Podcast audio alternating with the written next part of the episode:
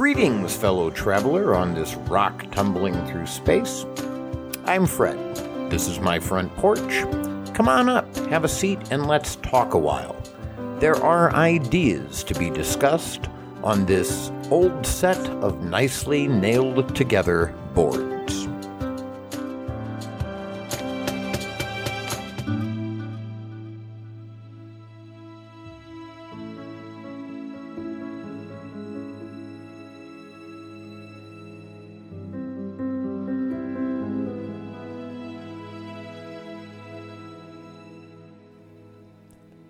Work, and a living wage. The life of man in this world is, for the most part, a life of work. Every man worth calling a man should be willing and able to work. How can one be idle when others are busy? How maintain social respect, honor, and responsibility. Work is the best of all educators, for it forces men into contact with others and with things as they really are.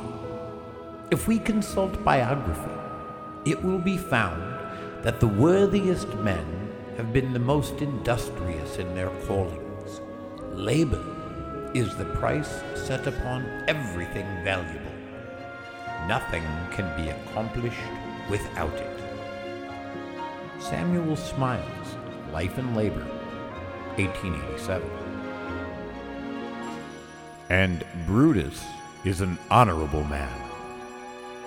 Mark Antony, 44 BC. In the United States in 2020, there is a prevalent attitude that everyone should be required to work. Simply enjoying life is inexcusable. The idea is that if I had to work hard to survive, everyone should have to. Laziness is also sinful. I know because in about 600 AD, Pope Gregory I said sloth was in the top seven deadly sins. If you're out of work because of the pandemic, I've heard, you need to go and find other work. You have no right to sit at home and collect unemployment and stimulus checks.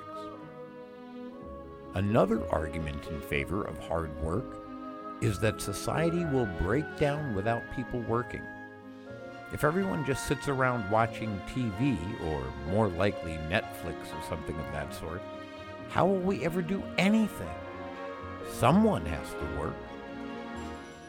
Finally, I'm told no one owes anyone anything. There is a blank piece of paper shown on Facebook frequently that depicts what the person posting it evidently believes anyone owes you. It's terribly clever, albeit not terribly persuasive. I'm going to address each of these arguments. And then I'm going to recommend that we pay a living wage to anyone who works full time. You're welcome to disagree with me, but at least listen to my arguments before you do. Is sloth a sin? There may have been good reason for Pope Gregory to suggest that sloth is sinful from his interpretation of scriptures. And certainly, in the culture in which he was living, it was essential that everyone work hard. One's survival was often dependent on one's ability to grow food and create the homes in which they lived. There was no time to dawdle. The Roman Empire had fallen, and trade was all but destroyed because roads were no longer safe. Lying around reading for those few who could, or watching a sunset were recipes for disaster. Sloth was, from that point of view, sinful. In Poor Richard's Almanac, Ben Franklin told us, quote, Sin is not hurtful because it is forbidden, but it is forbidden because it is hurtful. Sloth was hurtful in 600 AD. It fit Franklin's definition. Is that still true? Most of us now have at least some leisure time. It's why I can record this. I hope someday to make enough from this show to provide me a living, but that's not where I am yet. This has to be considered my leisure time. It's what enables you to listen to it. So, is it sinful that we're not, quote, working right now? I don't have a field to cultivate. I can go to the grocery store to get my food. So can you. We don't need to grow our own food to survive. That's a significant advancement. We're better off than we were 1420 years ago. Isn't that what all parents want for their children? We produce more than enough food to feed the world now. That can be shown over and over in a brief Google search. Here are some facts I gathered from my search. I picked worldhunger.org because they had plenty of data. You're welcome to check yourself. The link is included in the show notes. The world produces enough food to feed everyone. For the world as a whole, per capita caloric availability and food diversity, the variety of food groups in a diet, have increased between the 1960s and 2011.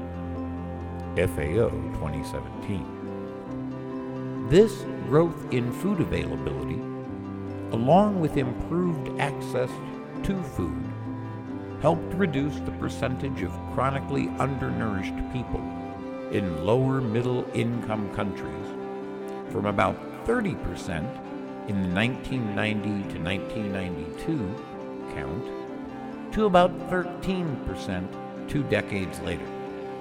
FAO 2017. A principal problem is that many people in the world still do not have sufficient income to purchase or land to grow enough food or access nutritious food. It's not that we don't have the resources. It's that people don't have the money. And that's because they don't work hard enough, right? I think you already know that's not true. If it were, the little girl pictured in the episode artwork would be among the wealthiest people on the planet. But for those who can't see it on your app, she's carrying a load of some sort of harvested plant on her head as she walks down a dirt road. The picture tells a story of nearly endless hard work. We all know plenty of folks who work 40 or more hours per week, but still can't feed themselves or their families. And we also know people who hardly work at all but have obscene amounts of wealth. Congressmen and women, for example, who have very great power over all of our lives, work 138 days a year. They have 227 days off every year. They make a low average of $175,000 a year. That's well more than $1,000 a day. I don't know anyone who makes that kind of money. But, of course, it's because the people I know didn't work hard enough to better themselves. They should go get a degree so they can get better jobs. You know, they could be teachers or something. I did that. I have many friends who did that. None of us ever made a $1,000 a day. There were times my monthly pay was little more than that. Today, it rarely gets to that figure. But hang on, isn't the argument that we need to be working harder? That doesn't seem to follow, does it? Those who work less make more in many cases. So, can we dispense with the argument, please, that failing to work hard enough means a person doesn't deserve a decent living? If you really believed that, you would have to accept the conclusion that follows from it. A person working 40 hours a week deserves a decent living. It's about hard work, right? So, they're working hard. They should be able to afford the basics. If you don't buy into that, it's not because you believe in hard work, it's because you believe in capitalism. A person's work is worth what the market will bear. That's a different argument. We'll engage that presently. Will society really fail to function if no one ever works? Yes, I suppose it would. We need someone to grow our food. We need someone to ship it to us. We need someone to sell it to us. This is true of all commodities. We need people to work. But we've already established that we don't need everyone to work themselves to death. We are now capable of doing what they call working smarter, not harder. Hard work guarantees nothing in a capitalistic society. But let's remember the words of George Bailey in It's a Wonderful Life. He's explaining why Bedford Falls needs a savings and loan. The evil Mr. Potter wants to get rid of his bank's last competition, Bailey's father's savings and loan, because otherwise we'll have what he calls a discontented, lazy rabble instead of a thrifty working class. This rabble you're talking about, they do most of the working and paying and living and dying in this community. Well, is it too much to have them work and pay and live and die in a couple of decent rooms and a bath? This is the function of minimum wage. Since our world no longer requires all of us to work so hard that we can't enjoy the moments of our lives, it seems to me we would be remiss if we didn't avail ourselves of the opportunity. When you spend a dollar, you can go to work and make another one. When you spend a minute, there is nothing you can ever do to get it back, even if you're Jeff Bezos or Richard Cory. You get each one exactly one time.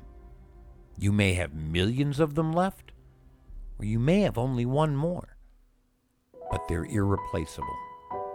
You sacrifice some minutes in exchange for improving other minutes.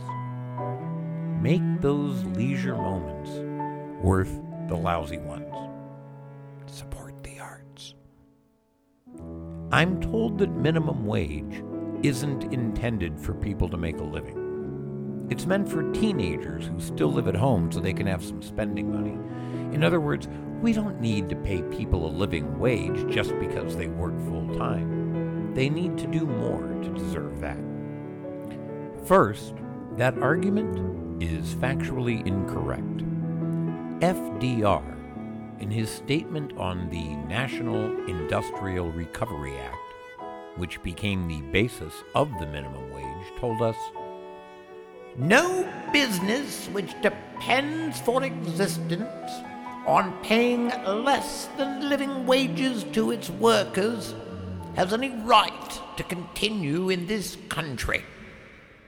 And just to be sure there was no misunderstanding, he defined his terms. By living wages, I mean more than a bare subsistence level.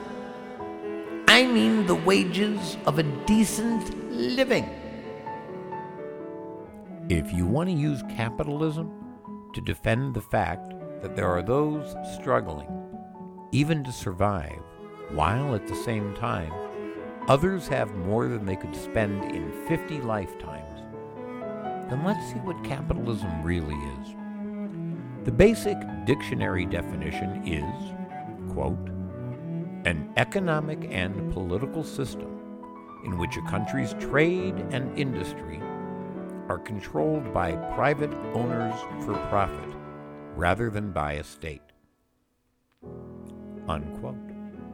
That doesn't shed a whole lot of useful light on the issue. I would want to go farther and say that it is based on what markets will bear. If someone produces goods or provides services that are highly valued at the best price and at a higher quality than one's competitors, someone will profit. The rest is good business sense. The most conservative estimates put small business failures in the first year at 20%. 30% fail in the second year. Half are closed within five years. The link is in the show notes. Capitalism offers no guarantees for business owners. It's the competition within capitalism that is often touted as its greatest asset. If a business fails, it's because someone else is doing the same thing better and or more cheaply, or simply because the goods and services they provide are not in demand. If a person can't make a living, it's for the same reasons. Thus, I make too little on this show, on which I work at least 60 hours a week, for me to live. If I had no roommates, or if my landlord weren't my best friend's boyfriend, I would certainly be homeless by now. I'm hoping for disability in December to save me from searching for the nicest available dumpster into which I could move. Why is it unreasonable to require business owners to pay a living wage to their employees? If a business can't afford to do that, the business is not yet successful enough to afford employees. They have to do it themselves a while longer. They'll have to work hard and be patient. I would love to have a marketing director for the Front Porch podcast, but since there's no way I could pay one, I'll just have to do it myself. Sadly, I suck at it. I'm advised I should ask people to share my show, so I'm asking. Share this episode. What an amazing marketer I am.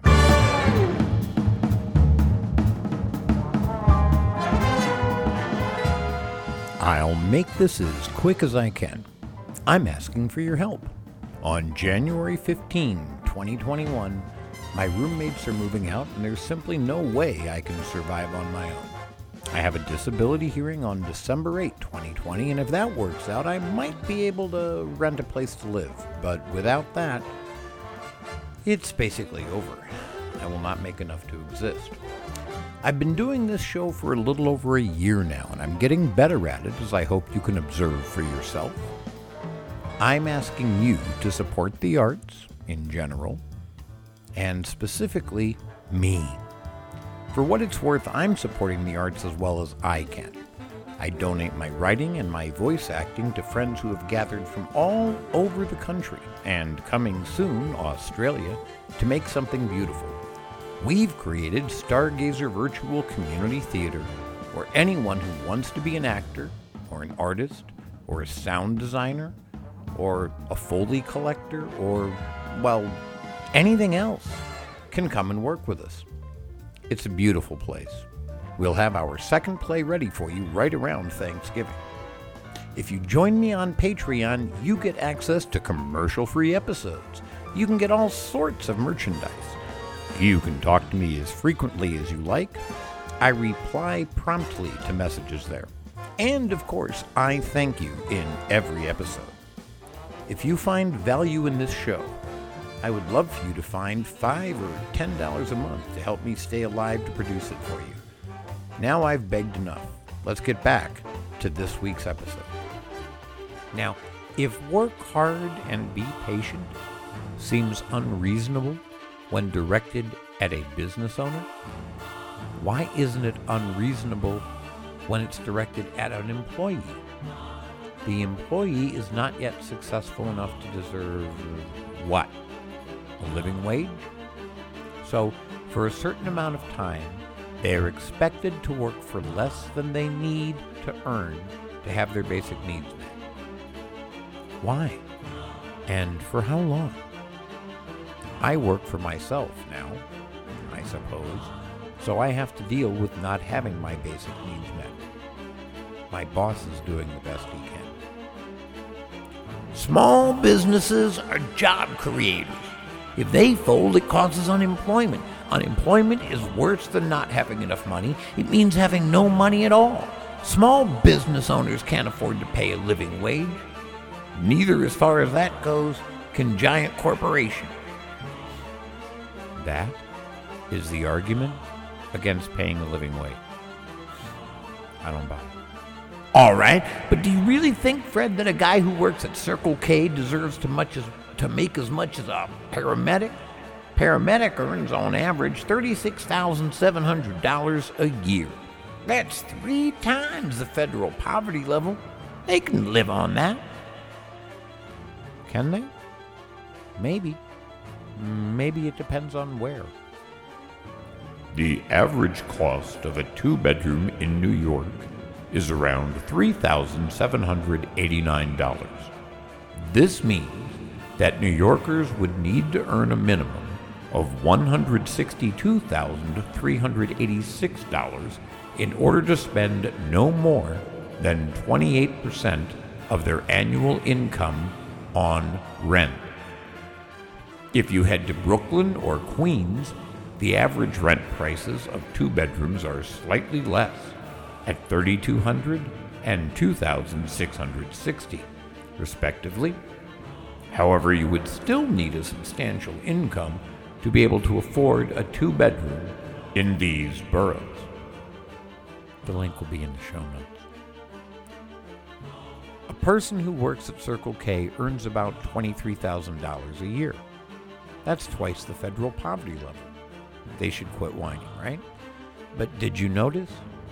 Neither the paramedic nor the Circle K employee is making enough to afford a place alone. They're working 40 hours a week, they're working hard, and they can't support themselves effectively. It's not that the Circle K employee is paid too much, it's that the paramedic is paid too little. Both should be paid at least a living wage. If you want to make the case that the paramedic deserves more, I won't argue with you. The paramedic deserves more than a living wage. This worker should be able to have a nicer car, a nicer house, eat better food, or enjoy a better life. But why shouldn't the Circle K employee make a living wage? The answer is that businesses can't afford to pay that much. In deciding between the need for subpar businesses or human beings to, to thrive, I'm going with the human beings. And how many jobs do you think those poor people create? We need businesses for that. Oh, no, I'm sorry. You're mistaken. Jobs are created by a thriving economy. When people, particularly those just barely making it, have money, they spend it. When they spend money, they create jobs for those businesses they patronize. When the wealthy have more money, they put it somewhere else. They don't inject it back into the economy because they don't need to. Poor people do. The more money people have to spend, the more jobs will be needed to help them spend it. But no one owes anyone anything, remember? People can't make it on their own, that's their own fault. I worked my ass off all my life to have what I have, and I'm not paying for someone else to sit on her ass and watch talk shows all day. First off, oh, of course you are. Your congressmen and women have more than 200 days a year to do that. You're also paying for the president to play golf. We've spent in excess of $100 million on that. That's one hell of a lot more than you're paying for welfare for those that can't afford to eat, even though they live above the poverty line. And I have a link to that in the show notes, too. The idea that because you had a horrible experience, everyone else should also be required to have it is just childish and mean. I have friends who were raped, and I promise you, not one of them wants anyone else to have to go through that. Did it suck to have to work and sweat and strain? I feel certain it did. I'm sure it was even harder for generations preceding ours. It certainly sucked for me. Why do others have to face that horror? If we can do better, isn't that what we're supposed to do? I would really like it if everyone had a few minutes to enjoy being alive. I would like them to be able to watch a movie, or read a book, or listen to a symphony, or do whatever it is that makes them happy.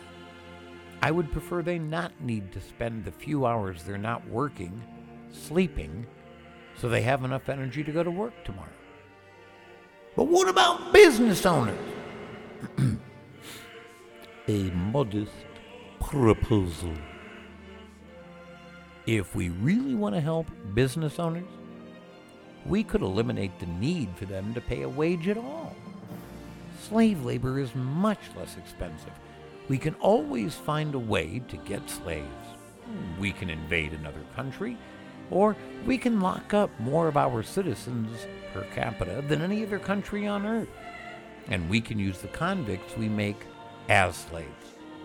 Or we can just decide one group isn't as good as the rest of us, turn on them, and make them all slaves. My suggestion would be straight white Christian males. Others may have different ideas. Or, in the alternative, we could move toward automation if you're opposed to slavery. Then they don't have to pay anyone except the manufacturers of the machines they use. This is already happening in many places. We're becoming our own cashiers. We use ATMs so commonly, we forgot they took the jobs of many, many bank tellers. And talking to a human being on the phone at a business is becoming nearly impossible. There will be more automation, not less. And I don't think that's an unmitigated evil. Machines are eliminating jobs, but they're working smarter, not harder. They're removing some of the burdens from human beings. This gives us time to do other things. And technology has always done this. My mother used to have to wash my diapers. She had to hang them on a clothesline. This took a lot more of her time than Pampers do. Pampers are probably more sanitary too, although they're arguably worse for the environment. We have dishwashers, we have cell phones. There was a time when sending a message across the world would take weeks or months if it were possible at all. Now, it takes seconds. Automation makes human lives easier. The need for a living wage as the minimum wage. But as long as you're going to employ human beings, I submit you need to pay them a living wage as a moral imperative. If you can't do that, you have no right to the employees. It's why I donate my time and talents to people who donate theirs to me so we can create something beautiful for the world. It's wrong to make people take jobs that pay subsistence wages. We can and we should have a minimum wage that accomplishes FDR's original purpose. Let's pay workers enough for them to have the basic necessities of life. Let's let them have a life that's worth living. We can afford it. If we can agree on nothing else, I think we should be able to agree that life is agonizingly brief. Few of us get a single century. None of us gets two. Why can't we have a little time to enjoy ourselves? If we're working full time, we shouldn't need to hope we can put enough gas in the car to get to work tomorrow. We shouldn't need to worry about eating this week. It took us roughly 200,000 years to get to the place that we can take care of everyone. We can support the entire population now, and not just the few.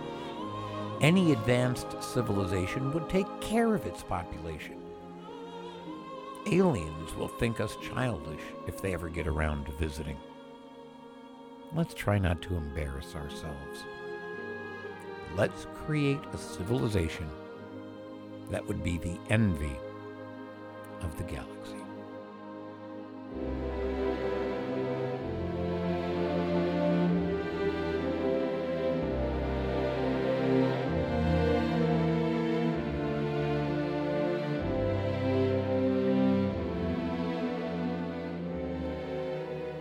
The list of people who helped make this possible is growing all the time.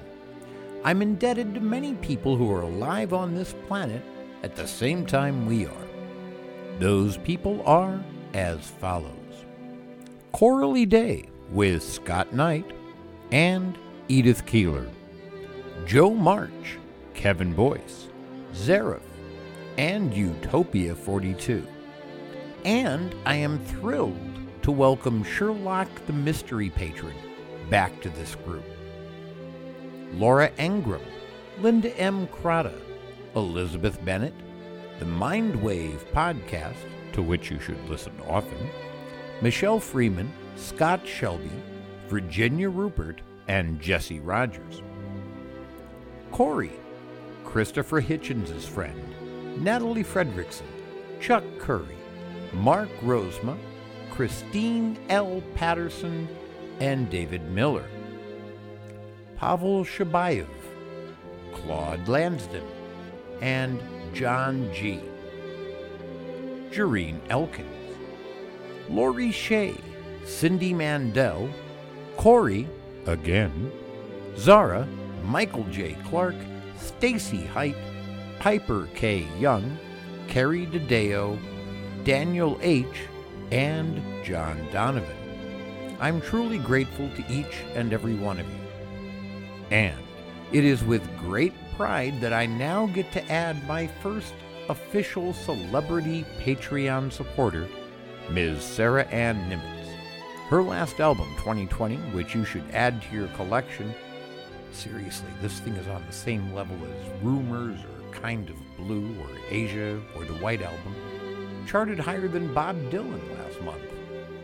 The times, they are changing. Thank you to everyone who is helping to keep me alive.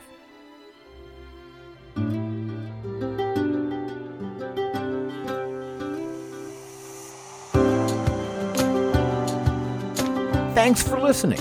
I hope you'll come visit the porch again soon. Until then, look for all the episodes on your favorite podcast app. We're on just about all of them now. Take care of yourself and each other.